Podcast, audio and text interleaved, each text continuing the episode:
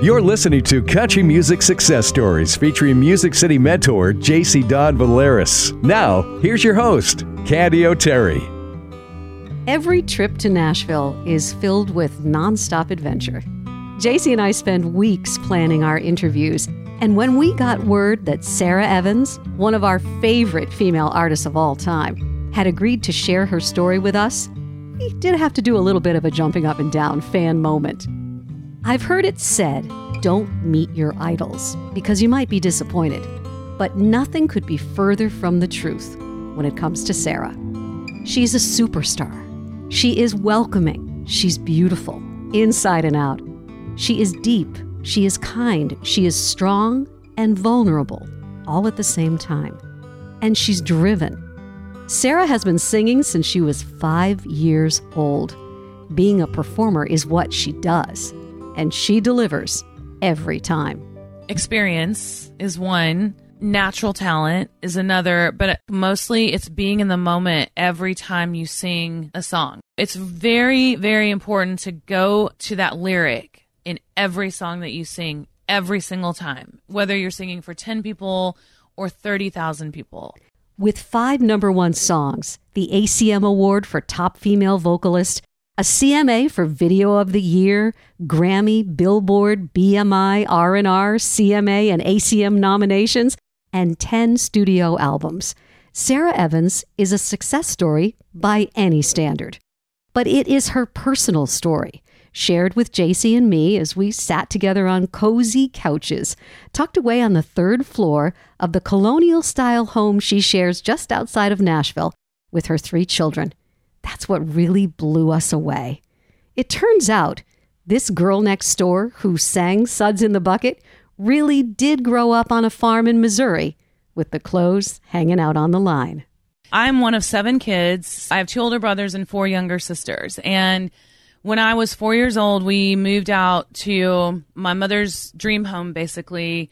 It was a old turn of the century, late 1800s, huge, beautiful farmhouse that was on probably 400 something acres. And my mother moved us out there and she began to just remodel the entire house. And the house had not been lived in in years. So when we moved out there, it was like late spring and it was infested with black snakes.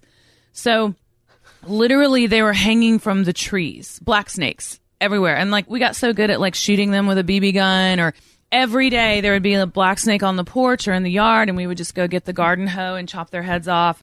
My mom is not afraid of anything and she is obviously. Obviously. She is the hardest working human being that I've ever known and she taught me about work ethic. And she's kind of a perfectionist in that way. Like she always had us dressed so cute and everything around the farm was perfect and she never worked outside the home, but she was always on a tractor and she drove school bus. So she started driving a school bus when I was four and she just retired a few years ago. Wow.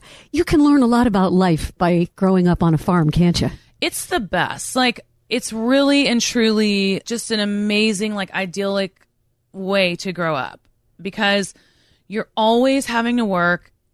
There's never idle time. You're always outside. Both of my parents were musical. When I was four, they put my two older brothers, Jay and Matt, on guitar lessons. And every time that they would practice, I would just start singing along with them.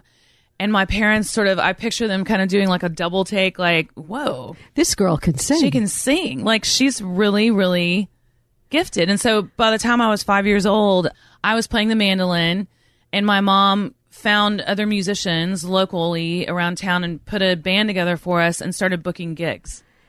You know, it's so interesting. I was just trying to imagine here you are, one of seven children. Here's a mandolin. Your parents are hearing you sing, and your talent was discovered so early in your life. Mm-hmm. Have you ever wanted to be anything but a singer? It was never a matter of wanting to be a singer. I just was a singer because I started so young. I was born this way and it's all that I've ever done. However, there were times like when I was a teenager that I didn't really want to be singing in a bar on Saturday night because I wanted to be more normal. You and miss a lot, don't you? yes, we worked all the time. So we farmed and then we would play music in cover bands. And so I spent my entire childhood, you know, singing for drunk people two stepping. Whoa. The other thing that I always wanted to do and be and dreamed about my entire life was being a mom. And so I had this vision of like, you know, this is what my life's going to look like and this is how I'm going to do it. And I want to be like Loretta Lynn or Patsy Cline or Reba McEntire. But I made a deal with myself that I would not get pregnant and start a family until I had a number one record. Because I knew that if you know if I wow don't- talk about giving yourself some pressure right? Yeah exactly. Because I knew that if I didn't have the money and have my career like on its way then I wouldn't be able to afford like a nanny to go with me and how I wanted to make it work. you were hit by a car when you mm-hmm. were only eight years old. Can you take us back to that day? It was a very serious accident Yes, it was June 29th, 1979, and the house was set way back on a hill, but a huge long driveway. And Highway 87 was the highway that went to our home, and, and the driveway was set at the bottom of two hills. So we were always told, you know, don't go anywhere near the road, stay away from the road. And cars would just fly over that hill. So I drove my motorcycle down to the end of the driveway, got off, and went to the edge of the road and I knew that I wasn't supposed to be doing this, but my eight year old brain, I heard a car, but I thought I could make it across the road. And so I guess just as soon as I stepped out, this blue Pinto station wagon was going 75 miles an hour. And I just remember seeing this flash of blue. And that's the last thing I remember. And I was hit and then she slammed on her brake. So when it hit me, it hit my left side at my leg and then threw me up. My head hit the hood of the car. And then she slammed on her brakes and it threw me like a hundred feet in the air. So I was in the hospital for six weeks and both my legs and both my arms were broken. And when I woke up, I just had no idea what had happened to me. And it was completely traumatizing. Tons of surgeries, and they had to put a pin in my left leg while I was awake because they couldn't put me under anesthesia because of the concussion. So they literally drilled a pin through my leg with a hand drill. And all they could do was just kind of try to numb it, but there was no numbing. There was no, so I passed out again from that pain. It was just awful. And my parents had five kids by that time. So the hospital was 45 minutes at least from our farm. I was in a cast for almost a year. So we just went back to performing and I just sat in the wheelchair and did shows. I'm thinking that if you've got all those kids, you probably were part of financing your family's bills. You were helping pay the bills at 10 years old. Yes. We did not have insurance. We were just drowning in medical bills. And so that was a big part of it that we were doing shows to help pay the medical bills. I have also read that your dad, big believer in your talent, brought you to Nashville when you were 10 years old and you recorded a song. And I'm wondering, what was the song called and what was your goal in coming into Nashville at 10? We met a guy in our area who called himself a manager. He wanted to manage the Evans family band. And then it eventually switched to the Sara Evans show. I just remember going in the studio and there was a, an entire band and they were so amazing. They found two songs for me. And one was called I'm Gonna Be the Only Female Fiddle Player in Charlie Daniels Band. And I can totally get you a copy of that to play on the podcast because I gotta have it. you have to. Promise me. I'm gonna get up on that stage and I'll be the nation's rage.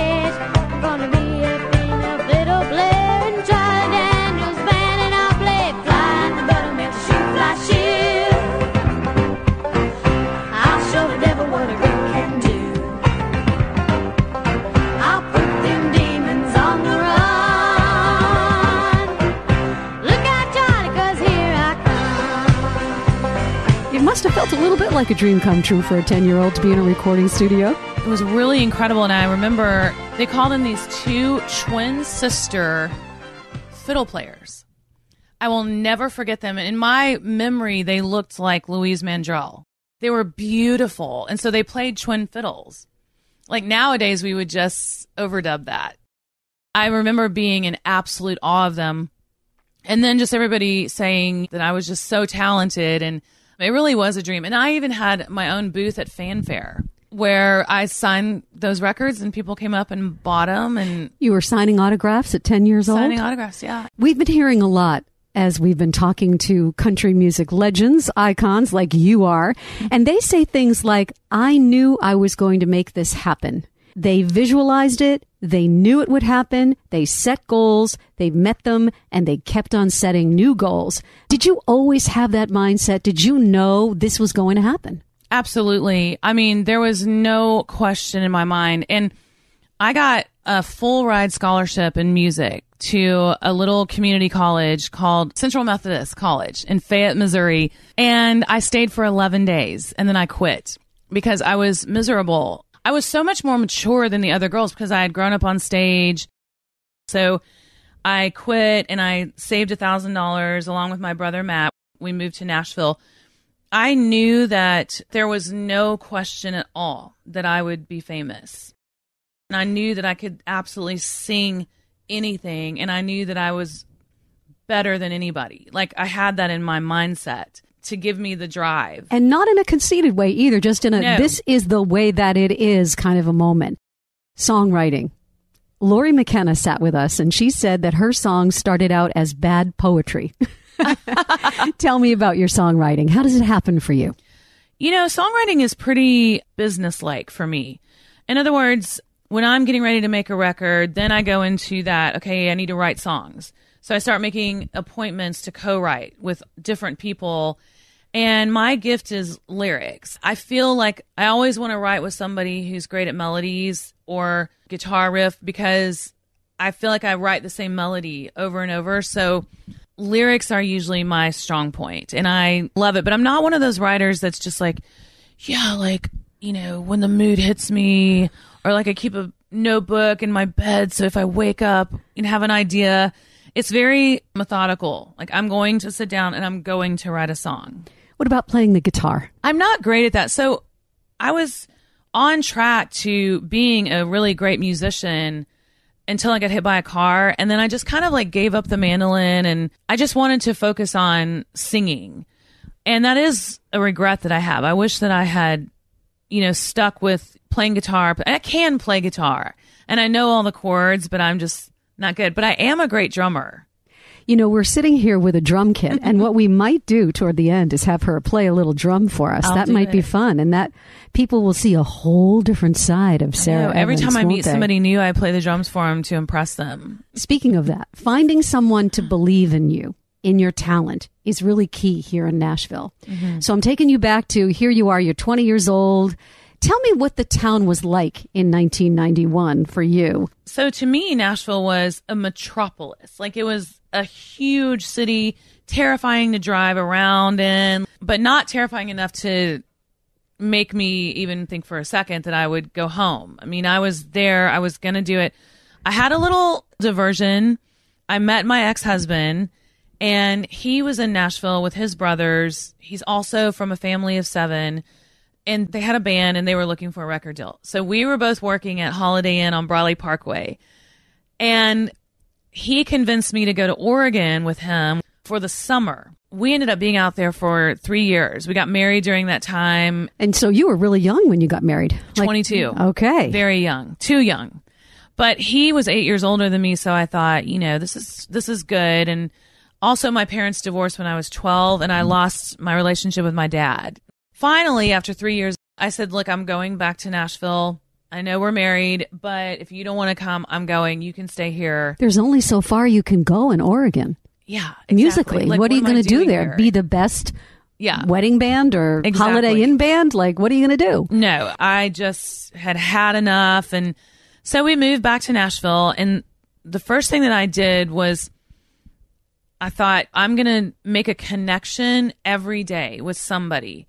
And so Brenner Van Meter had been my attorney before. It's kind of a confusing story, but I signed this little kind of amateur publishing deal before I moved to Oregon.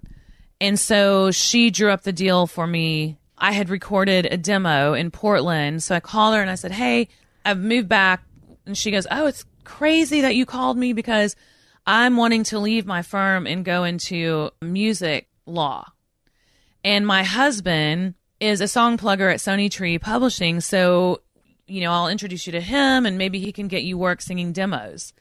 So that was a total godsend. So there's a guy named Harlan Howard who heard your demo of you singing Tiger by the Tail. Mm-hmm. Tell me that story. Well, that was actually Brenner's husband's idea. So we were trying to figure out ways to get attention and I had become like the big demo singer. Like everybody was like, "You heard that new girl, Sara Evans?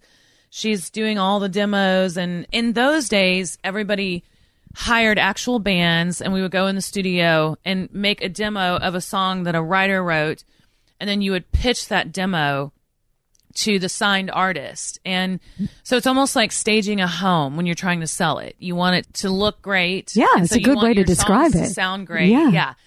So his name was John, and he said, I have an idea. Why don't we remake Harlan Howard's song that Buck Owens made a hit, Tiger by the Tail, and then we'll try to pitch it to Patty Loveless and see if she wants to record it. But I'll invite Harlan to the studio and see what he thinks. I've got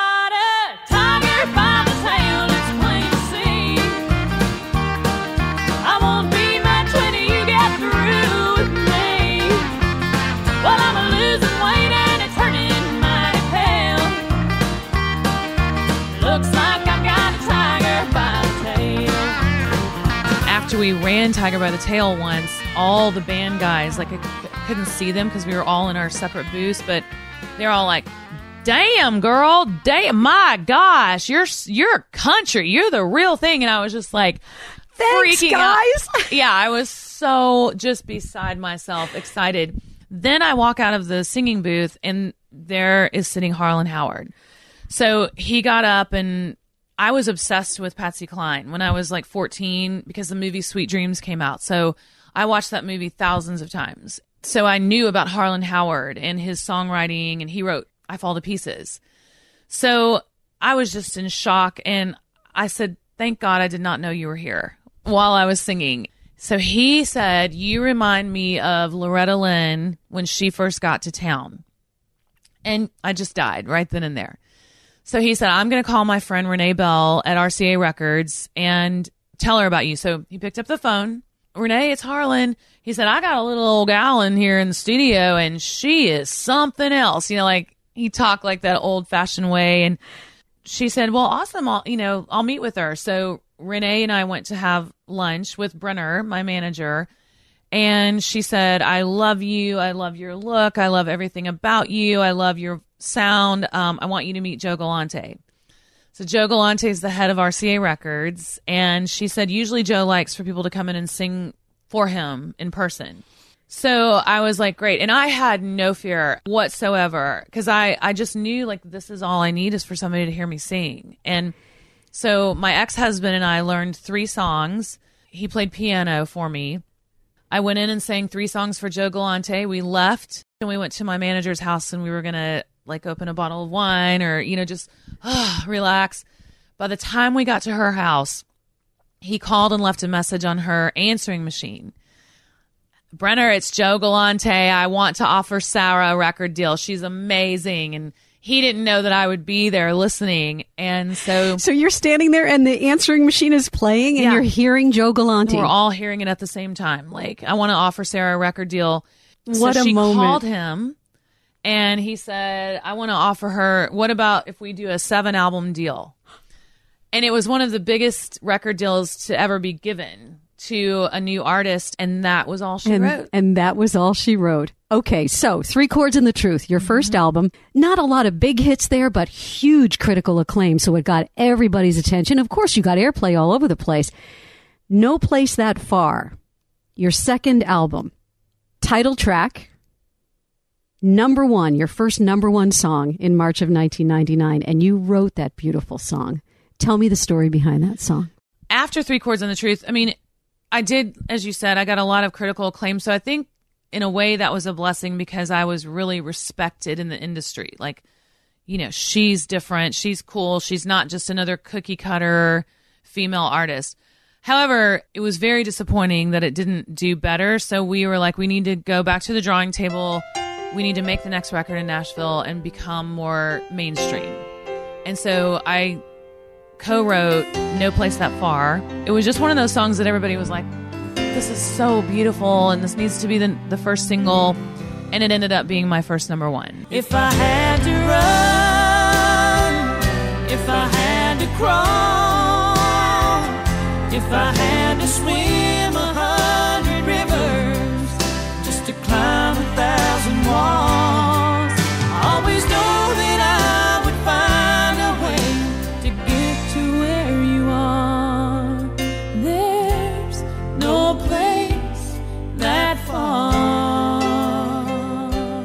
What does that feel like when you open up Billboard magazine? Back in the day, that's what you would do. And Yeah. there's your name, number one, Sara Evans, No Place That Far.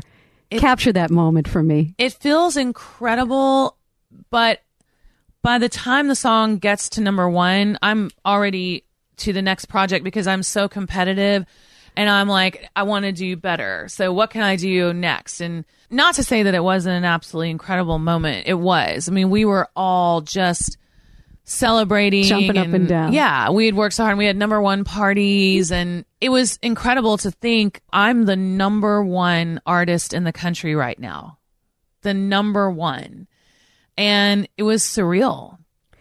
Your third album, Born to Fly, 2000, huge hit, number one song, certified two times platinum record. Tell me the story behind the song Born to Fly. As I said earlier, I decided, you know, not to have a baby until I had a number one record. Oh, that's right. So So it's baby time, Sara. it's baby time. Now, I didn't exactly plan on the pregnancy, but I was fine with it because my career was already on its way. I just wanted more power and leverage and all of that with my managers and my label because, you know, they don't really like it when you get pregnant because they need you to be perfect and Churning out the awesome hits and, stuff too, Yes. right? Making money. Exactly. And I was incredibly, incredibly sick with all of my pregnancies. And I gained a lot of weight with Avery. And so I remember sitting on the couch and Faith Hill's video, I was watching CMT. Faith Hill's video for Breathe came out. And, you know, she was like in the desert on a bed in a nightgown and she just looks incredible and she's so gorgeous. Anyway, so my competitive nature took over and I just told myself, like, when this baby's born, you're going to get so skinny, you're going to grow your hair long, and you're going to become a sex symbol. So that was my goal. Like, you have the respect as an artist. Now you're not just going to be like the cute farm girl from Missouri. You're going to be a sex symbol because you got to compete with Faith Hill and Martina McBride and everybody else.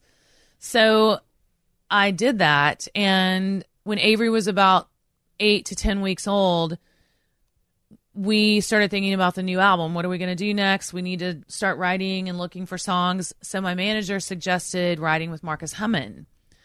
And so Marcus Hummon brought Darrell Scott, who is another incredible writer and guitarist, and they came to my house and Avery was in his little bouncy seat right there the whole time. And we always joke that Avery thinks that he deserves a cut of the the royalties on that song because he was in the room, you know, when it was written. And that is how it goes in Nashville. So he does have a point. If you're in the room, you you get a portion of it. So I was just telling Marcus all about my story and my life, and Marcus is one of those writers that just constantly plays guitar while you're talking. At first, I was kind of annoyed, like, dude, put your guitar down and just talk to me for a minute. But I realized that he was writing what I was talking about. And he said, Why don't we just write a song about you and where you're from? So the first line that we came up with, and I don't remember who wrote it, but I've been telling my dreams to the scarecrow. And that immediately puts you on a farm and, And paints a picture. and paints a picture. We went in the studio and made Born to Fly.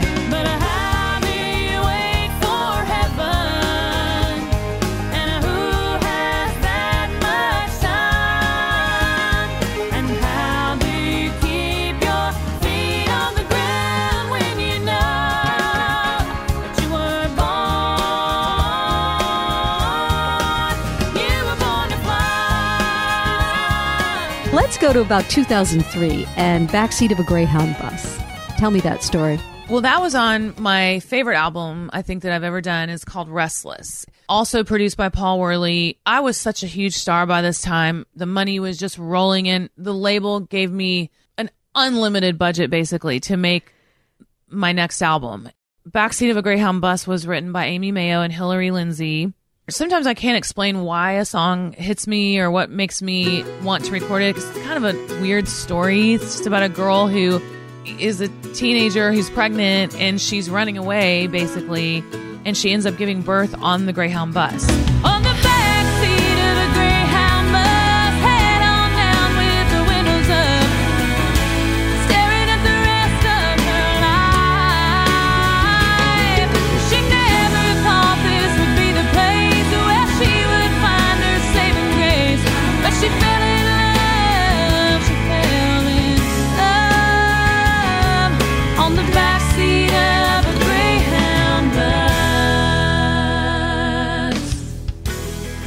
love with her baby, and that just resonated so deep within me.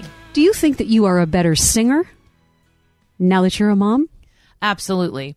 Having Avery gave me so much confidence to do what I had in my mind. Like I want to become beautiful. And and I think being a mom made me feel beautiful because you have this beautiful, incredible human being that's yours. Becoming a mother brought out every emotion in me that I didn't even know I had. You're reminding me of watching the video for Suds in the Bucket. Here's this girl leaving home, parents crying.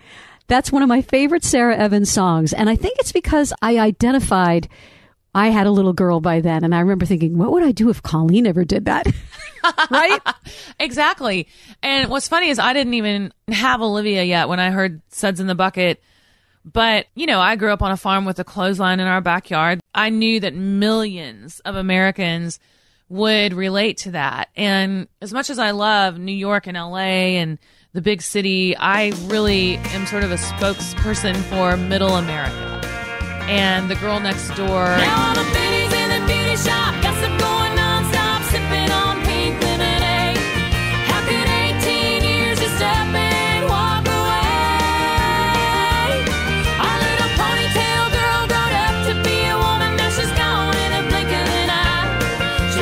Suds in the bucket and the clothes hanging out on the line. You know, there are so many songs to talk about. Just one more that I wanted to ask you about. You'll Always Be My Baby, mm-hmm. top 15 hit, but a very special song for you because you were joined by members of your family on that song. So I wrote that song with the two guys that I wrote No Place That Far with and Perfect and I Keep Looking. So we always have luck when we write together. And You'll Always Be My Baby is just a song about it's three different little stories within the song, but it's a song about unconditional love and forgiveness and acceptance and grace and mercy. So in each verse, it tells a little story about I did something that was wrong and my dad forgave me. And then I did something wrong as I was older and God forgave me. And I'm going to cry. I can't talk about songs without crying. And then the last verse talks about I want to be that way for my children and show them unconditional love because there's nothing you wouldn't forgive your child for. In the sunlight or the rain,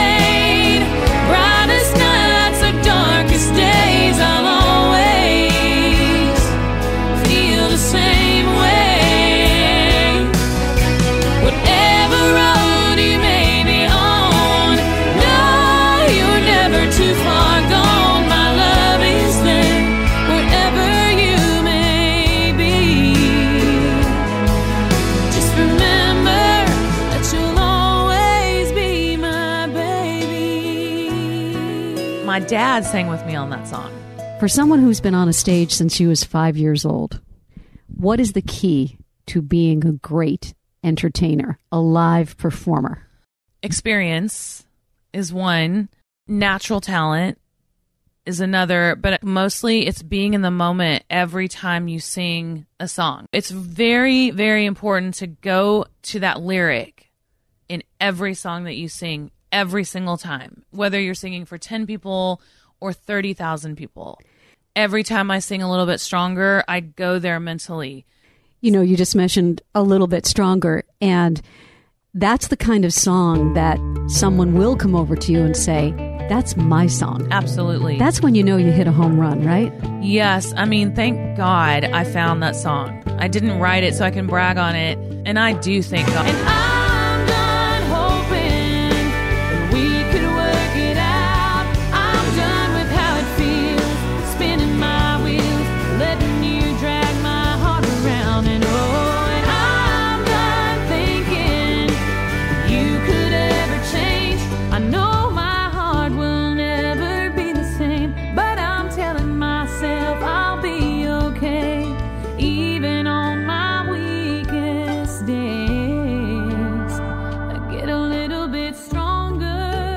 Song took my career to a whole other level.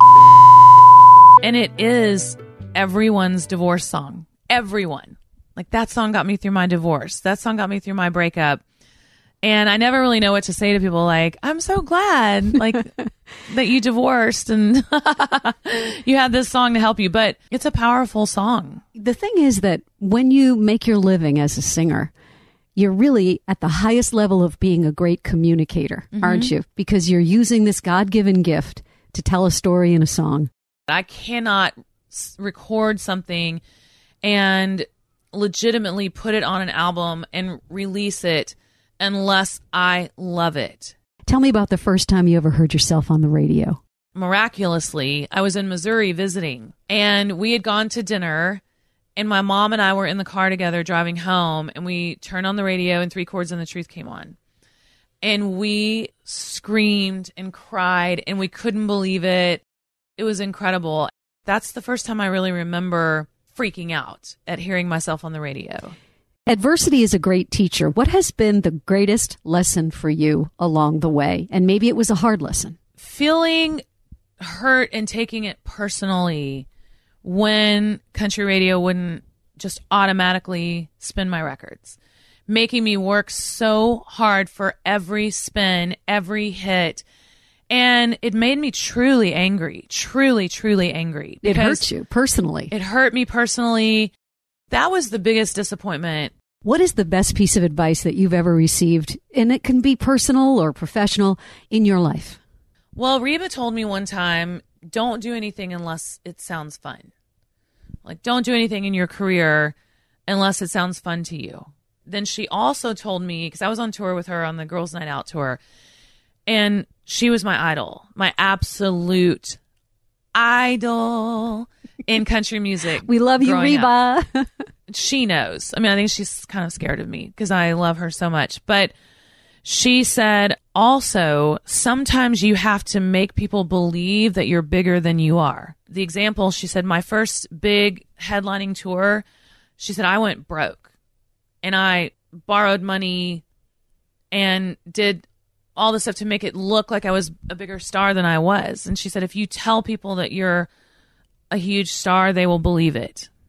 what matters most to you in this world? My children, Of course. of course. My relationship with Jesus. And I would not have gotten through all of this stuff that I've been through, things that I'm know I'm going to go through in the future without literally knowing that Jesus died for our sins, that God is real, and having that personal relationship. What means the most to me in this life, you know, day by day, is just those three. I know moms came. It's hard I to talk about. Babies. They're and um let me tell you something, my children are grown now. It doesn't matter how old they get, they're still your babies, Always. Sara, and they always need their mom. always. And I'm so grateful to God that we are so close. We're literally best friends. Final question.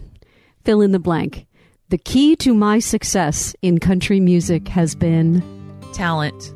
pure and simple. Pure. And there she is, Sara Evans, up close and personal. What a story. Hi, I'm JC Don Valeris, your Music City mentor. I have to start this segment off by saying that Candy and I have now had the opportunity to sit down and talk with so many of our musical heroes and people whose lives and careers really have reached the highest pinnacle of success. But I was super anxious on the day I knew I would be meeting Sara Evans. Her story, as you just heard, is filled with the highest of highs and a few lows. And through it all, she has maintained a career that so many artists dream of having. Striving for a career in music means knowing that you are going to have to convince a lot of other people that you deserve a place in the spotlight.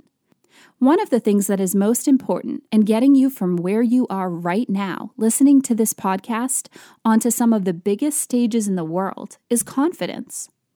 I asked Sara about this very thing, and I think you'll learn a lot from her answer. My confidence when it comes to my talent and what I know how, to do, like I can lead a band, produce a record, write a song, put on an amazing concert. I mean, I can literally probably do anything that I wanted to do when it comes to this music career, what I'm good at. But I also struggle very much with having self worth when it comes to everything outside of music. I'm actually quite an introvert and I'm really, really hard on myself. So I guess my biggest piece of advice is in that area, you have to know that you're great. If you don't, it's going to be really, really difficult. And you have to have a work ethic that other people are not willing to have. Isn't it true, though? Just because you might be lacking confidence in one area doesn't mean that you can't have the utmost confidence in another.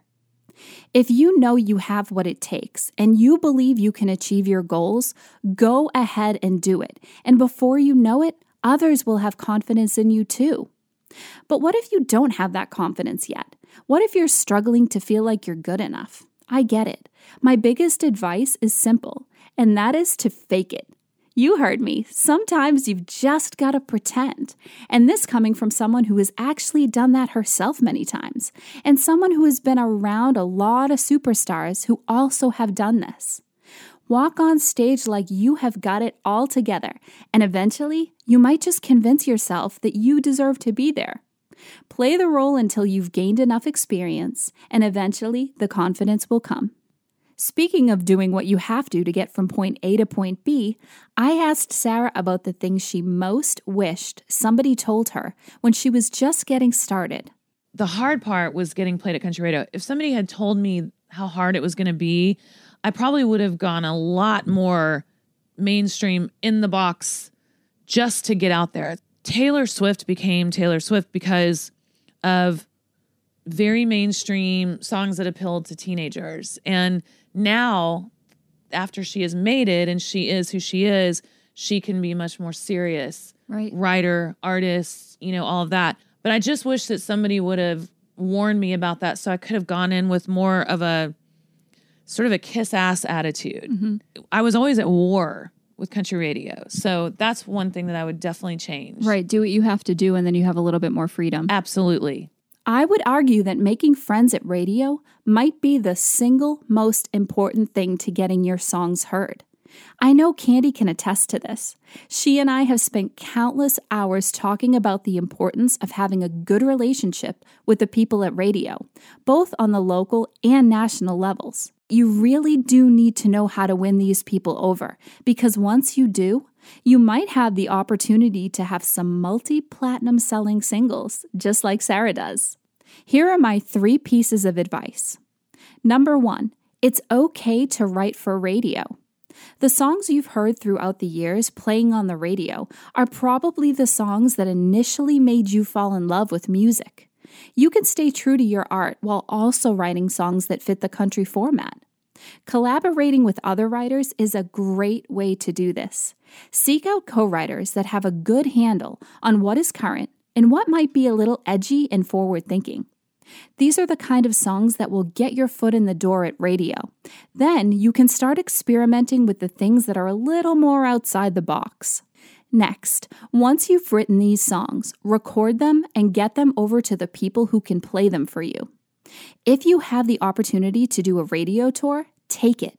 There's nothing like a face to face moment with the person who can get your song on the air. Writing and recording music that fits nicely into their format will be your ticket in. Again, you're not abandoning who you really are, you're just making it possible for the right doors to open. Finally, when you get to a radio station, Remember that the job of these people spinning songs all day long also includes breaking new artists. Make them want to play your songs. Be kind and friendly and flexible. If they want you to jump on the air to do a quick chat for a minute, do it. If they ask you to perform and you have the ability to do it, go for it. And above all else, be memorable. Thank everyone and follow up, and remember that these people were the people who gave you your start. Don't ever forget that. I agree with Sara. A little confidence and an open mind when it comes to putting music out there really can be your ticket to achieving success in country music. More wisdom you can use from Music City mentor JC Don Valeris. Inspired by the incredible country music success story of Sara Evans. Can we ask you a favor? If you enjoyed our podcast, please subscribe and leave a review. We've got more legends to meet and stories to tell. Until next time, this is Candy O'Terry saying thank you so much for listening to Country Music Success Stories, where the stars welcome you into their homes and tell you how they made it in Nashville.